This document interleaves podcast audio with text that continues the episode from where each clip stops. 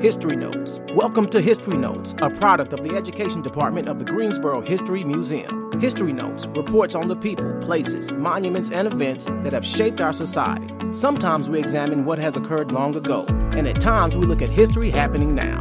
Grab a pad, a pen, or a digital device and get engaged with History Notes. All right. Well, good evening, everyone. I'm Rodney Dawson. I want to thank you for joining us. I'm the curator of education here at the Greensboro History Museum. Now, for our panelists, together you're probably looking at 100 to 120 years of educational experience on the screen combined. Their perspective on tonight's topic, lessons in racism, is one that we are fortunate to get directly from the source. When uh, we used to teach, we called it primary source, right? We have assembled a panel that not only participated in civil rights protests, integrated local facilities, plus endured racism, but they also produced while going through. It's an achieved group of folks, and they've set precedents that made it possible for yours truly to do what he does. Their life, their work, their sacrifices, and how they overcame challenges will help allow us to learn lessons in racism today so that we may make for a better tomorrow. So, panelists, thank you and welcome. We have with us uh, Ms. Betty Mateer, retired school teacher who taught for over 32 years.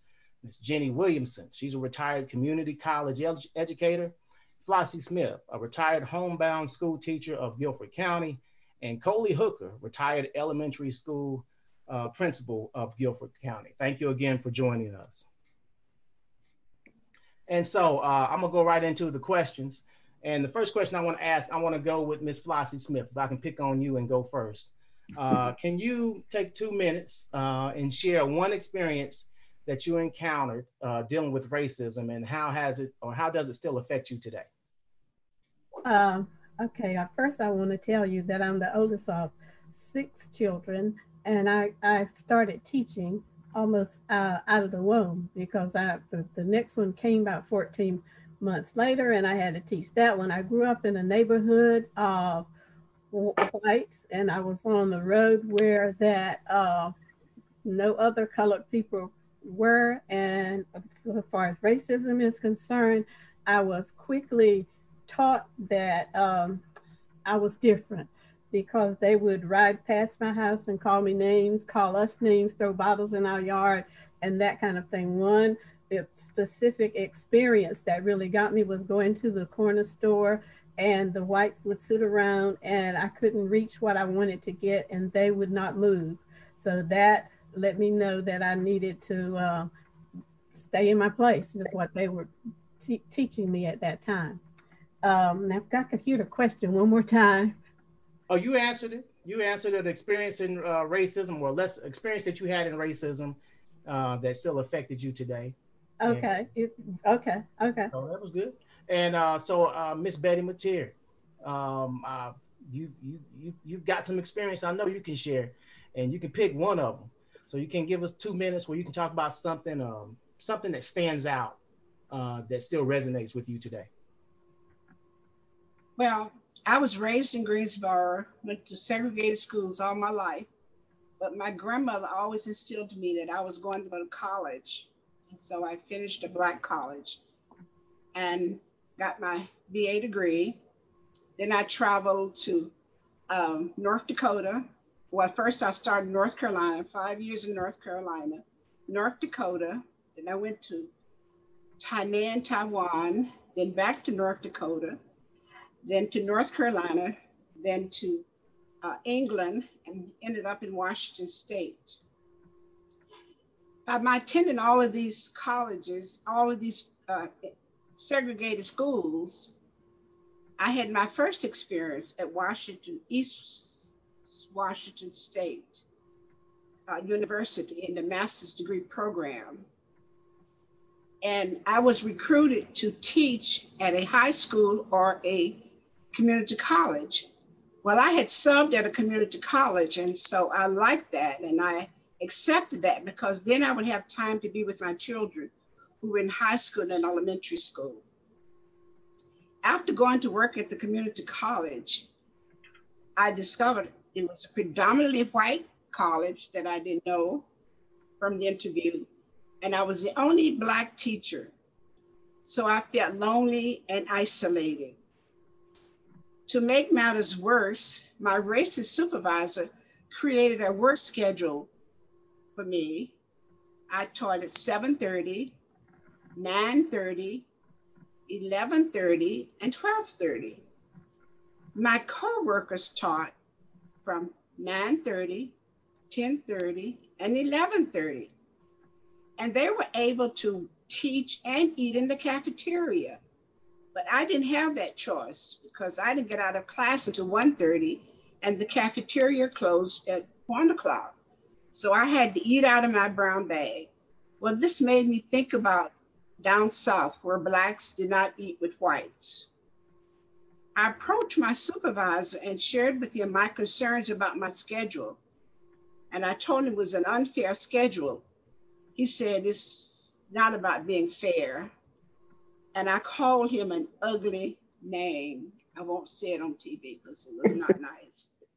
He slammed the door, he shut, went in his office, slammed the door, and our communication ceased for several years.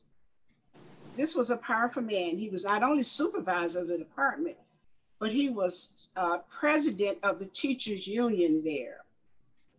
However, this situation resolved in one year. I thank God for his blessings because I worked there 25 years and received numerous honors with monetary awards as an outstanding educator. Well, thank you for sharing that. And uh, we're going to pull more from you later on. Uh, next, I want to go to Miss Jenny Williamson. Um, you know, we, we, had a little rehearsal beforehand, and uh, they they revealed some information to me, uh, Miss Williamson and and uh, Mr. Hooker. I'm, I'm hoping they share it with you all later. It's gonna shock you. Uh, what we, but go ahead, Miss uh, Williamson. T- tell us about an experience that you had that still sticks with you. In 1960, I went to the University of North Carolina at Chapel Hill to get my master's degree. I was assigned an advisor who was a white male professor from Mississippi. After he reviewed my transcript, which indicated that I valedictorian high school and I graduated from Hampton University, Hampton, Virginia, with highest honors, he said to me, I don't think you will make it here. And I said, Why not? His answer was that I had gone to a small high school and college, and that Chapel Hill may be too competitive for me. I told him all I wanted was an opportunity. I left his office in tears. After the tears, I mustered the courage and determination to stay at Chapel Hill. I was the only Black person in each one of my classes. Six years later, after attending classes each summer, while tending to a family and a full time job, I received my master's degree and graduated with honors. I made an appointment to see that same advisor. And then I told him, I made it. I said it again. I made it. Mm-hmm. He looked down and then he looked up at me and apologized. That incident still affects me after 54 years. It inspires me to stand up for what I believe in. And it has given me a fierce spirit of determination. Uh, I can still see it in you today. Great, Jenny. Good for you. Yes. Mr. Hooker. Yes.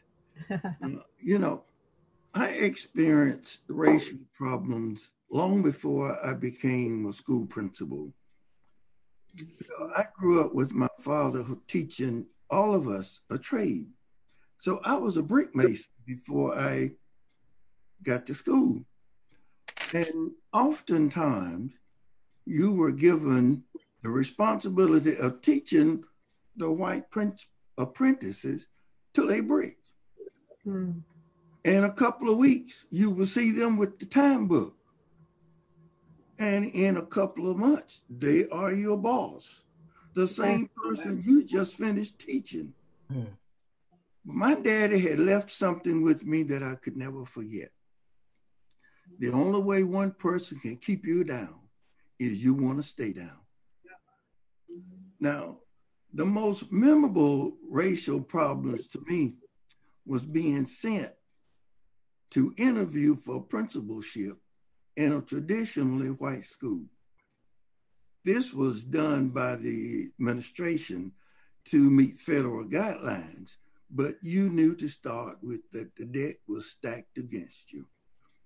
The school board was made up of local residents, predominantly white, uh, people made made the school board, and you are trying to get a job in a school where their children went to school and in a neighborhood where they had to live and cope with the problems there. So you knew. You you went with high expectations, but you weren't too disappointed because you knew the answer before you even opened the door. Okay. Well, thank you, sir. Thank you for sharing. I'll come back to you as well. You know, right. we're looking at today is what August 18th, uh, 1920. And so I want to take you back to 1955. I can go back further, but I'm gonna go back to 1955, August 1955, Emmett Till. Um, I believe it was August, December, early December, I believe it was December 1 of 1955, Rosa Parks in Montgomery, Alabama.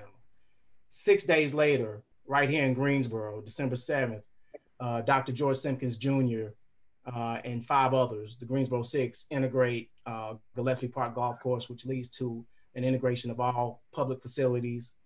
He goes on to integrate the hospitals, uh, set precedent to integrate hospitals nationwide, he and some others. February 1, 1960, the, the A&T 4. Uh, now, juxtapose, now, juxtapose what we're facing today, uh, what happened with um, uh, uh, George Floyd in Minneapolis and the resulting protests and demonstrations and movement that we see today, even in the streets of downtown Greensboro. Um, and all of you have had a hand in protesting in your way during the times that I mentioned before.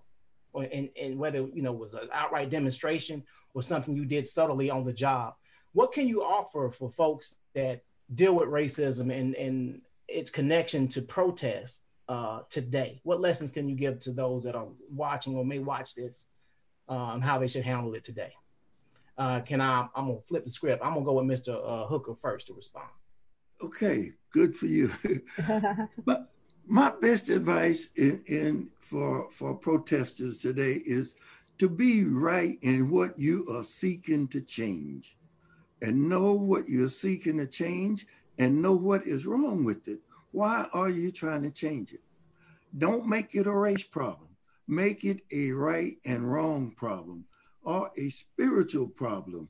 You know, all of us were, were taught by our parents and church, most of us, that things have to be done with the with the right attitude and the right spirit. So my my suggestion is don't make it a race problem make it a right or wrong problem, and have a solution that will be beneficial to you and to the community, to those who are protesting with you. Even do it in such a way as Martin Luther King says, we'll make brothers out of those who are we're protesting against. Mm-hmm. So, uh, and also remember, arguments never wins a battle. Okay. Now you're teaching in 1960, where are you? Where are you, Mr. Hooker? I was in Guilford County Schools, and okay. I had a I had a class of students who were arrested, and uh, you know, and they were all sent letters after they they let them out. If you want to be tried, you can come to court on a certain day, but uh, they really didn't want them to come to court. Or if you stayed away, then your case was dismissed. Okay. So I, I was I was I was part of my job was motivating students to go ahead and do what you believe, but do it right. Okay. All right. Uh, Flossie Smith, um, where are you uh, during this time, or what, what would you offer to them? Well, as, as one who participated in some of the demonstrations uh, back in my day, in 60, as you're saying, we mm-hmm. had a lot of training on how to demonstrate. And um, we were all unified. We, we practiced uh, being arrested, uh, staying silent when uh, you were had negative comments coming from you, uh, where to stand if you wanted to go to jail. I uh, did go to jail, was uh, early part, stayed in a cell for a few hours. Um, but we wanted to fill up the courthouse, the jailhouse, everything downtown uh, Durham is where I was at North Carolina Central. And um, we did that and we got the attention of the people. So, what I would say to the protesters today is to be aware of what, as Coley said, be aware of why you're doing what you're doing, and uh, don't allow all the negative comments to take you low. I like what M- Michelle Obama said when they go low, you go high. So, don't um, wear your feelings on your shoulder and re- re- realize that you're representing a lot of people. So you can't react to everything that comes at you. All right, thank you. And I, uh, I got my iPad here, and I'm I had to put one strike against you. You said Central. uh, can't do that. You did fine. All right, Miss Williamson, what what what? Can, how can you help? My advice to today's protesters is don't let anyone tell you what you can't do. People will try to discourage you by saying you're not making a difference or change is taking too long. That's when your attitude must be one of persistence and strength. Continue to remember that, cha- that change is a process it takes time. Yes. Sometimes years to see the fruits of your Absolutely. I encourage today's protesters to study the movement, mm-hmm. read about those that came before you, those who gave their lives. Mm. Become an expert on what you're fighting for. Be able to articulate the cause. Above all, adhere to the method of non-violence. Okay. And before I go to Miss Mateer, Miss Betty Mateer, uh, uh, Flossie Smith, can you tell us what's the purpose of filling up the jails? Why do you want to fill the jails up? What's the end result? Uh, we were wanting to get the attention of the people. We had negotiators already. We had we were uh, wanting jobs, wanting to be able to eat at the lunch counters, wanting to be able to go to the movie theaters, and uh, we felt we also wanted to interrupt the flow of people going into stores because we were able to fill the whole street. In order for them to get into a store, they had to cross the picket line. So um, that was our purpose. Okay. And now, as a teacher of over 32 years, um, and the things that that entails, Miss uh, Betty Mateer, what would you offer for a protester today? And, and, please, if you can, share some experience that you had when you were demonstrating or participating. As you were sharing history, I remember all of that because in 55, I was in high school. Uh, I graduated in 57. In 60 was a part of civil rights. I remember George Simkins. My dad was one of the golfers that went with him. He was an avid golfer. I would tell young people many times protesters seeing something happen, they jump on the bandwagon and not know what it is. And I thought about the movie Cotton Comes to Harlem when the man joined the group and he didn't realize they were trying to get rid of Reverend Malley. He said, Oh, I thought this was a group going back to Africa. So please understand the history. Know your identity. Have a good self identity for yourself know the history of the movements, the uh, enslavement community, the segregation, uh, the uh, integration, the civil rights, uh, the voter rights, the uh, Black power, the Black movement, know what transpired there, learn what the successes were for that movement. Just to participate in a movement, to get it moving and rally means nothing if you don't know where it's going, if you don't know what the goals are.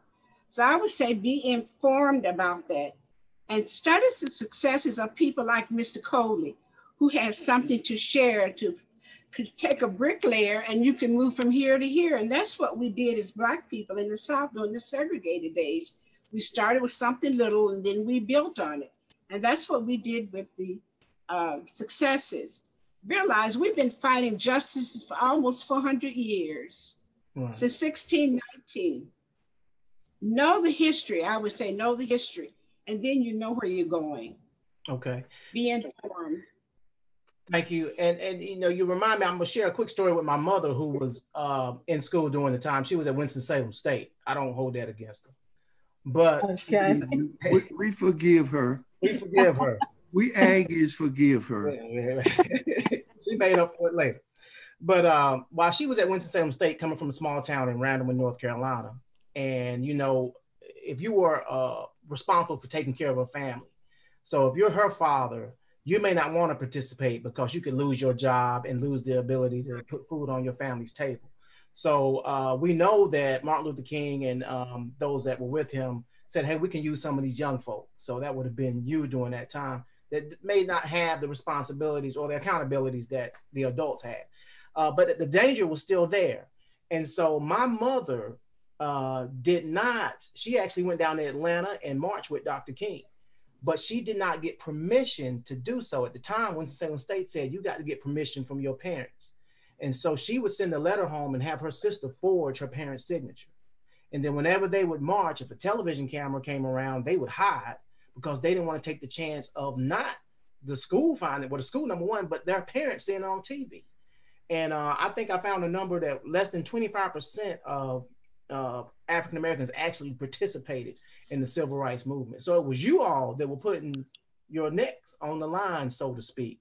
Now, I'm gonna ask a two part question, then I want y'all to just start talking and don't wait for me to ask, you know, we'll chime in. But how do you, number one, what fear did you have dealing with racism and dealing with a protest? And number two, how do you participate and see these things and still um, keep anger from going into your heart? Well, when when um, my advisor told me that I couldn't make it at Chapel Hill, I was very sad, fearful, and thought I would have to go back home. That's what really gave me the fear. That's why all the tears, mm-hmm. sad as well. You know, uh, that really didn't bother me too much because I knew if I got fired from the school system, I could go back to laying brick. and my, my father not only taught us to lay, taught me to lay brick, he taught me to pour concrete, to plaster, and to farm. So I had a way of making a living. Mm. And believe it or not, I did it the whole time I was in school until I ret- and I'm still doing a little bit of it at 91. Uh, so that was you're right that was a threat to a lot of people and and i'm sure that's why uh, jesse jackson and and those at A&T used students who didn't worry about being fired. Mm-hmm. okay. I hope you all heard Coley say he's yeah. 91 yeah that was one of the things i want him to reveal. What a blessing.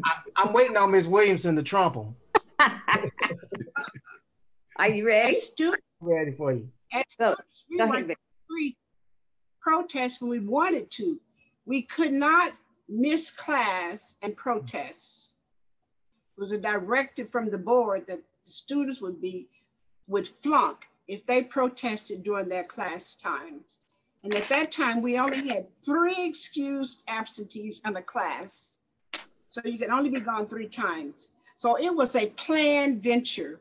It wasn't that you just decided to take off and go. It was planned us. we just couldn't go out like you did. We had to plan to make sure that we did not flunk these classes because our parents could not afford to pay another fee for us to take classes. It was a planned gesture. But and we, you know, you know, for us, it was a history thing. And when we read about people hurting other people, hurting our people and not being fair to us, we wanted to do something to them. And we had some incidents in Greensboro that we weren't happy about that happened. Uh, you know that, that same move. that same threat came to our president at A&T, Dr. Gibbs. Mm-hmm. And his response was that made him so famous. We teach them how to think, how not to think. what mm-hmm. to think. yeah, I like that. okay. Ms. Williamson, you were going to say something? No, I was saying that's great. Yeah. Okay. You said uh, about the fear. Uh, I think because of for for me during the time in Durham, we were so unified and and it we had were so uh, together that it was like if one go all go. So you weren't afraid of what you were doing because you were with a group of people that all had a purpose and you felt like you had a purpose. I remember uh, picketing around the, the movie theater and carrying signs and you were you don't talk to each other nor did you talk react to any of the uh, remarks that came at you and we uh, would change you know you had a shift how long you would be there and we would roll out like the changing of the guards in washington when we uh, would break that line i mean it was so it was that kind of uh, unity that caused you not to be fearful. Because mm. you had you were just so happy for what you were doing that you thought you were making a difference and trying to you were participating in a movement i didn't i wasn't quite as aware of that then as i am now but um that's you know that's that's how that got and how you don't hate the people i guess i didn't know then like i know now but uh i think i would uh, stick to the remark that jesus made on the cross Father, forgive them for they know not what they do. And I think I would keep that in my heart. You know that uh, they thought they thought they had a right to do to keep us down. We knew we we didn't. They didn't have that right, so we had to fight for it. And we're moving along slowly, still moving.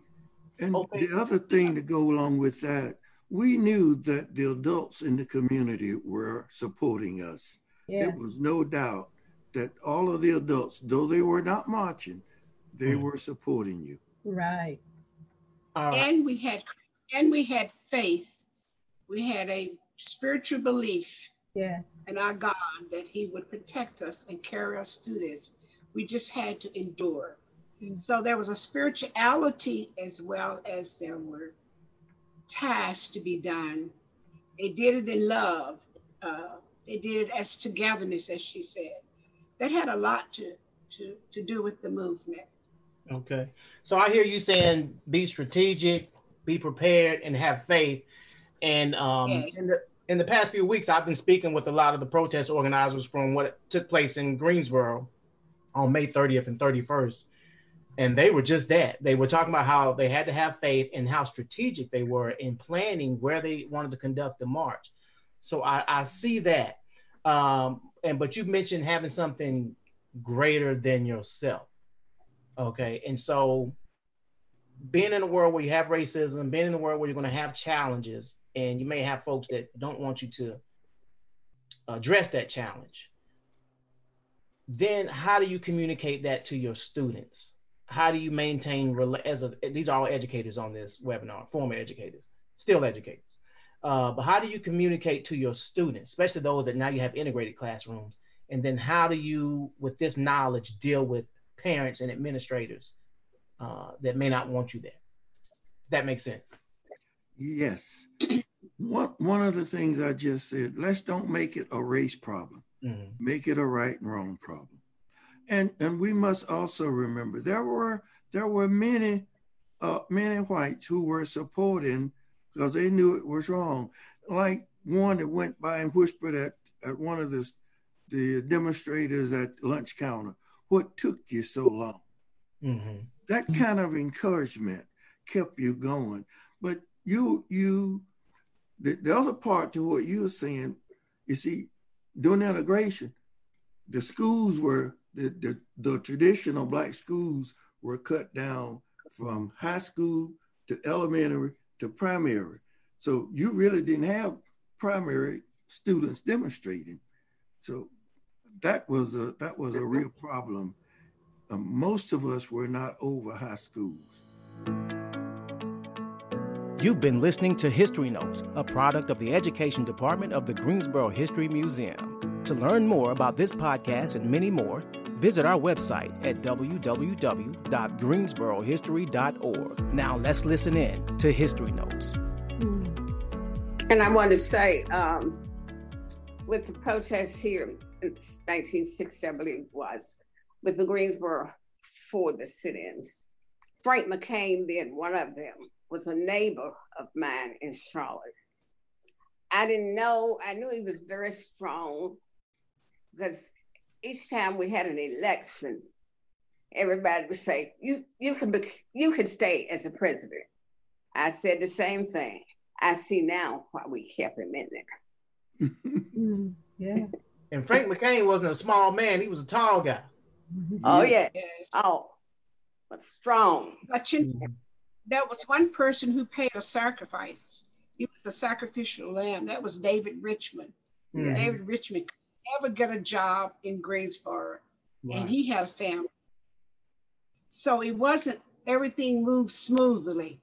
Mm-hmm. He had a lot of atrocities going through that process. Mm-hmm. I had a friend who was from High Point who looked as if he were white, and we were we were partners. We always uh, protested partners and they served him and he didn't have 15 cents to pay for the coffee. He said, let me have a nickel. I only had God. And oh my Lord. Yeah, we were we were together. We were together. There was love among us. Okay. We didn't fight each other. We realized we didn't have nobody but each other right. during that time. Really. And mm-hmm. I think also teachers helped us. Teachers educated us and reminded us of where we came from and where we need to go. And if we're going to improve the situation, we must educate ourselves and teach others. So you remember that in your in your classroom. You remember oh, those yeah. lessons and you implemented in your classrooms. Did it give you oh, a greater gosh. care for your students? Did I have what? Did it give you all a greater care for your students? Oh yeah, yeah. You had to have a great a love for people. Uh, the, the, wonderful thing I like about teaching is that, uh, and I had a chance to work in corporate America, is that you see a transformation. It's like Mr. Coley see those little kids come in at the beginning, and then he sees them when they're leaving. It's such joy in your heart that you see a change has come over those people, and so uh, it's great when you see a change in people, a change in attitudes. It was wonderful to see so many people protesting about Floyd in Minnesota mm-hmm. uh, to show there's a change, whereas before you had just a few. But now people say, hey, I have other atrocities that are happening in my life that aren't justified. We must also remember in the voter registration, uh, the voter uh, rights package, that women received a lot of special um, honors. It wasn't just black. People think it's just a black and white issue, but it wasn't. Women were able to get better jobs because of that uh, care. Yeah, and I think uh, in the, I think sort of to speak to your question, Rodney, a little bit, uh, in the segregated schools, when you were teaching people, children of your same color, complexion, you were going to church with those people, you were neighbors with those children, and you had more uh, contact with them. You knew their parents very well, they were your friends, and that made your school situation you know, it take the village to raise a child. I mean, you knew how how to uh, deal with the children. You knew how to discipline them. You knew how to contact their parents. You all were on the same page. And then when we had integration, where that you are just one or two black kids at first in the classroom, and a whole new culture. So that was um, quite a quite a growth process for the teachers as well as the students. I mean, it was quite challenging to um, get there. And I, I taught special education for a few, few years, and those children uh, were pretty, um, they were, they were pretty uh, open with mm-hmm. their uh, racism. I mean, because they didn't know any better, as I said. I mean, you know, like, I don't want you to touch me, that kind of mm-hmm. situation. So we did have some things in the classroom, but it was such a different um, atmosphere that you were working in. Well, Mr. Hooker, I'm gonna go ahead. Go ahead, Mr. Hooker. I was going to say, you know, my church was was was my greatest strength. It modeled what I wanted to demonstrate. Mm-hmm. And and when we were administrators of of a mix of an integrated staff, you had to treat people just like you were trying to demonstrate that you wanted.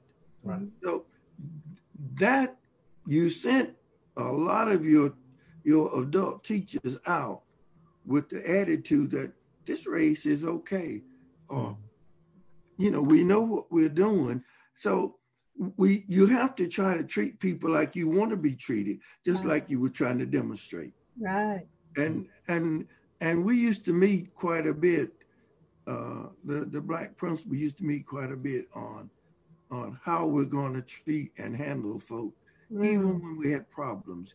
Make sure that it it, it was not a race issue. Mm. It mm-hmm. was a it was what you're supposed to do issue. Now, how many black administrators during your tenure? How many uh, typically were in Guilford County? Could you count them on one hand, two hands? What? Yes, you easily. There were six of us principals when oh. I was in. And uh, I haven't done a count, but it seems like that number has grown today. It has grown was, tremendously. Yes. Now, of the six, how many were women?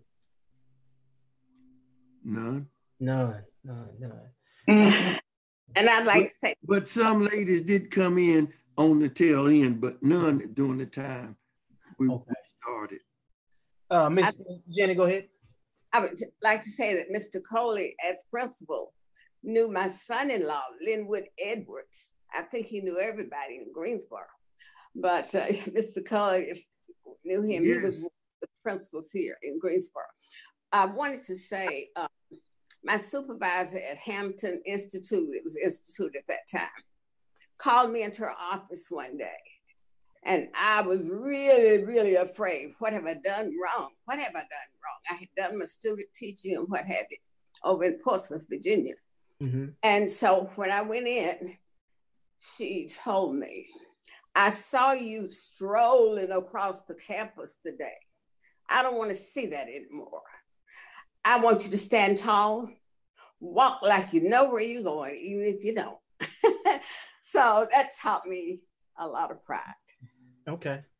Oh man, a lot of lessons here. You know, I, I ad lib. Lena's gonna be mad at me because I, I uh, added too many questions. So we got about 10 minutes for me to squeeze in two more questions, but we, we touched on it a little bit, but uh, with the George Floyd situation and the racial justice reckoning, with police brutality, uh, healthcare, that the disparities in healthcare that COVID-19 has really uh, highlighted and the, the inequities in education, business and housing.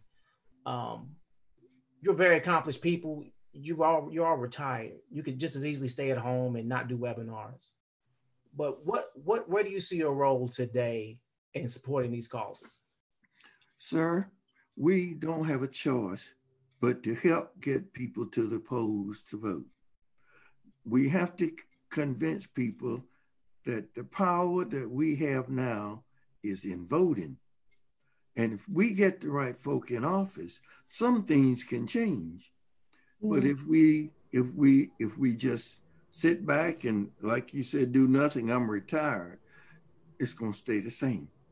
So I would suggest that all of us help people to know the power of their vote and to get out to vote and to help put the right people in office mm-hmm. so that so that change will come about in a decent way. Okay. Well, I just turned 90. There it is. That's my second one. All right. I guess I have a little bit of catching up to get mm. to Mr. Coley. But nevertheless, I've experienced injustice in all of these areas mentioned. My current role is to do just what I'm doing today. I continue to speak out about the importance of the movement for civil rights. I support the protesters and I tell my friends of all races why I support them. I talk to white people about racism and explain to them how it affects every system of our society. I stress the importance of education because here again is something that no one can take away from you. I continue to be a lifelong learner mm-hmm. and participate in classes. Uh, right now, I'm in two classes on Zoom. Okay. And also organizations related to a variety of social justice issues. Last but most importantly is what Mr. Coley just said, and I reiterate, reiterate vote encourage the young people to vote. When I was the protesters' age, I was 35 years old before I could vote. So voting is one of the most valuable rights we have in this country. And if you don't exercise your voting rights, you're in danger of losing them. That again. Ms. Flossie. Um, I just I support, you know, vote, vote, vote, get to know the candidates and know their history and know what, uh, so you know who you're voting for.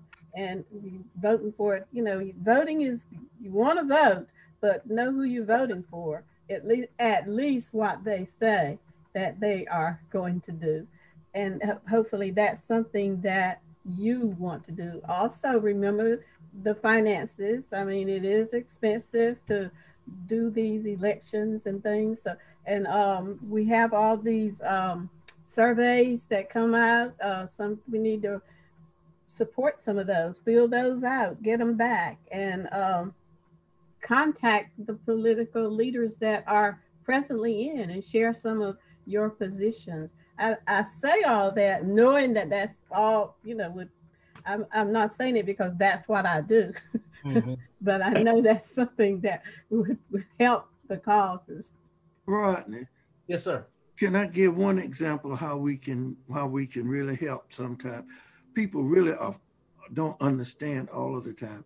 At, at, at a restaurant about two months ago, a white lady asked me, what is this Black Lives Matter? What what does that stuff mean? What's what's going on? And my answer my my response to her was, ma'am, have you do you know of a family where one child means more to the parent than the other one? And how that child is treated? Does that little child who parent think is nothing, does that does it that child life matters? That's the same principle that's going on now. We're in a we're in a society where some lives seemingly matter more than others. Mm. You see, I got to write write that answer. Write stuff down. Yeah, I'm start using that. I'll give you credit for the first six months, but after that, it's mine. uh, Coley, how did she take that answer? She loved it. She said, "I understand." Okay. well, Miss Betty. Okay, good. That's a new word that we aren't using too much. That's systemic racism. There was a video uh, produced about a black man from the moment he enters America, what happens to him, the process, the health, living conditions, parents working, being able to provide his his uh, needs, and so I think we need to educate people about really the system, educate them. That's what we did with the massive voting in the 60s we educated people. Churches did a lot of that educating people. Yeah. Uh, they did a lot of that that schools didn't do. We educated people. But not only vote, but take people to vote, encourage people to vote. Absolutely. Carpool. Make sure if you're in an organization that every person in an organization is a registered voter. And even check with the neighbors, check with all the people. This has to be a big process for us to change conditions now. How many years have we been trying to get equality? Almost 400 years. And use this so, technology to send messages to your friends. Exactly. Remind them the last day. Send them an email. Did you vote? Are you gonna? You need to vote, and and we can use our social media to help tremendously keep people reminded. It's important to get out there and vote, and I'll take you if you need to go.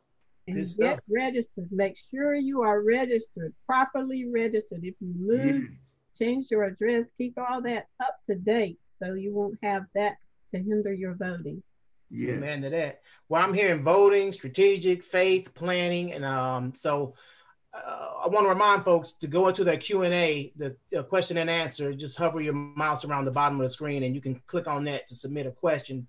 We're running out of time, so please uh, put some questions in so we can uh, ask this esteemed, experienced panel while we have them. But we do have one question come from Rhonda Williams. Uh, the panelists, uh, she says, the panelists have shared what works, and this is to the floor. The panelists have shared what works, yet in 2020, African Americans are facing systemic and institutional racism today in immeasurable ways, in spite of the advances of the civil rights movement. My question is, what, in your opinion, has contributed to the current conditions? What can we do to avoid being in the same predicaments 10, 15, 20 years into the future? anyone can take that. I think this has probably been mentioned. Become educated. Go as far as you can go. And as I said before, no one can take this away from you. And of course, it's already been explained about the voting challenge that is so very important. There's a big challenge even with that, with this, this virtual learning for our kids our kids are behind and there are many parents who can't help their children with the virtual learning. And so I think we have a role to help kids uh, at church, in the community, at the uh, YMCA. Uh, we must go at the ground and bring it up. We've got to, because I, I really worry about this this uh, health problems we have. It's not about getting sick and dying. It's about our kids not getting a full pledge of being educated. Okay. Well, you addressed one of the questions that was in the chat. And again, if you have questions, go to the uh, Q&A and type it in. I'll get it uh, to our panelists. Um, but someone did say, how can we have a brighter future for our children, our children's children? And, and you kind of alluded to that. Mm-hmm. Um, and but I'm gonna put this one out there. Uh, someone wants to add to a question. What can we do to guide our children to prepare for a brighter future? Uh, you may have answered the question. COVID 19 is creating the diversity gap with our children. But if anyone else want, wants to elaborate on that, please do so. Ron, one of the most important things I think that parents can do is home training. We have to we have to be the example for what we want our children to become we have to be that leadership uh, in in in trying to do others as you want to be be done, and helping, and at the same time motivating them to to use all of their talents to to help themselves and to help others. But but if you don't use your talents, if you don't get out and study and try to improve, you there's not much help you can get. But if you motivate yourself and if you motivate your family and set these high standards, there will be no stopping. Mm. And I think you should expose your children to um, things that are as much as you can afford to. I mean, you know, to yes. the movies, to the computers, uh, when the when the I have one child, one son. Um, when he was coming along, I made sure that he uh, participated in Boy Scouts. Uh, made sure that he participated in computer classes because they were just coming around. He thought he couldn't do art, so I had him in an art class. I mean, you just, uh, we need to expose the children as much as we can to things that are happening. He was in a leadership camp. I mean, there are a lot of things that we can uh, do for the children to prepare them for what they're going to uh, reap in society and don't limit who they befriend. Mm. Okay. And that question was take, on, take, take on the alcoholic uh, synonymous idea. Change those things that you can and, and recognize things you cannot change and don't don't waste your time worrying about it because you can't change it. But work on changing those good things that you can. Okay. The serenity prayer. Yeah. I always say that. It's yeah. every time day I, I find myself saying that serenity prayer. Dear I want to add, it's nice to say all the things we can do, but you know, now people don't get all the information that we used to get. Newspapers aren't even affordable for the average person in Greensboro. Okay. And so, how are you going to get the message to these kids about these activities or to the parents? I'm gonna say this. Uh, thank you, dear Lord. Grant me the serenity to accept the things I cannot change, the courage to change the things I can, and the wisdom to know the. Yes, sir. Yeah. Um, thank you for knowing that. Yeah. Into that. um, that last question was from Jean Aston Baines from the state of Washington, so she might be connected to one of you all. But um, I'm gonna ask this question, then I'm gonna get to my last one. We got about eight minutes, uh, so um, be brief if you can, because uh, I want to get to that last question because you know that's my. Um, is there a difference? This is from Richard Williams. Is there a difference in learning how to survive racism and learning how to change racism? Say that again. Is there a difference in learning how to survive racism and learning how to change racism? Is there a difference between the two? I think so. I think yes, there is a difference, and I, I think, um, and I don't know which is the best one, because surviving, you do what you think you need to do to fit in. Kind of that's the way I interpret that, and to change it, you're going to um, sort of take a position of being different, and you know, go. I think uh, trying to stand up for what you want to happen, to see some change happening. And it depends on how bold you are as to whether, you know, you want to keep your job or how, how, how involved you're going to get into changing it or just surviving. So I, I think maybe do a little bit of both. but you sort some as uh, I heard Coley say that the black principals were meeting Mm-hmm. together. Mm-hmm. I mean, you know, uh, uh, I'm sure everybody didn't know you all were having those meetings, but you were supporting each other. So I think that was sort of preparing for change. And but in the meantime, you were surviving in, in the public eye. All right, I'm go ahead. I experienced at Washington. I had to survive racism all my years, and then in Washington, I think I was 50 well, maybe not quite 50, but I changed the racism at my school. I worked in the community. And so you have to educate people mm-hmm. and you have to share with them and understand their perspective because a lot of them don't know any better. They only know what they've read, they haven't had any experiences, and no one has taught them. So I, I think I survived both of those cultures the racism in in in the South. I had racism, you know, forever all my life. I had racism in Washington, but I confronted it. Yeah. And yeah. educated it. And they became my friends. Okay. Ms. So, sometimes people don't have that opportunity. Mm-hmm. I was gonna say I'm in uh, Zoom class right now, uh, white privilege, and I'm the only Black in that class. And as you said, sometimes they just don't know. And we talk about racism, and you have to know what happened in the past before you can move forward.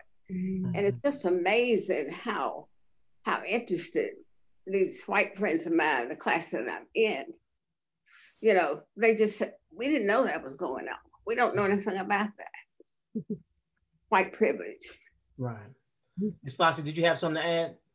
No, I was just sanctioning. I was agreeing with what she's saying. No, no worries. Okay, no worries. Uh, this has been a good discussion. Okay, now I'm gonna get to the last one, but um, let's see, four minutes. So give me 30 seconds. I'm gonna go down the line. I'm gonna go Flossie Smith, Betty Mateer, Jenny Williamson, then Coley Hooker. All right, last week history was made with Joe Biden selecting the first African American female, or first African American actually, vice presidential nominee for a major party in our nation's history with Senator Kamala Harris of California from lessons in racism uh, to that announcement in a minute or less, what are your thoughts on this notable event? Ms. Smith. Oh, um, I'm I'm happy uh, that that he was bold enough to make that move. I do not know whether our society is ready for that or whether they will support it. I pray that uh, they will. Um, but um, I think it's a good thing. I think it's a good thing. It's a good step for women. It's a good step for America. So uh, I think I'll just, uh, I hope it works. There we go. I hope it works. It will. Yeah, but all the people I would tell to vote. Shirley Chisholm was a black lady who ran for president. You remember Shirley Chisholm? I do. So she did. So Kamala could run this time. I think it's time. Um, Absolutely. Uh, in, in anything that's first always seems to be distance. But she's qualified. She has credentials. Now we have to educate people, and that's what we have to do. We have we know we aren't going to reach everyone, but Michelle said it the other night, and we aren't going to reach everyone, and everyone's not going to agree but we have to educate. We have to educate people and tell them. Think about all the changes we went through as Black people. We went from colored to Negro, from Negro to all those changes weren't easy. They weren't always acceptable. But when we educated people, they did start to listen. So educate your way through racism. Educate. Miss Jenny Williamson. I think that uh, both Biden and Harris make an excellent team. Yeah. We make it, right? and right now, our country needs healing. Yes. I think that team has empathy for everybody. And we certainly do need it right now. yeah. And as uh, as Biden, I remember him saying a slogan, I think, build back better.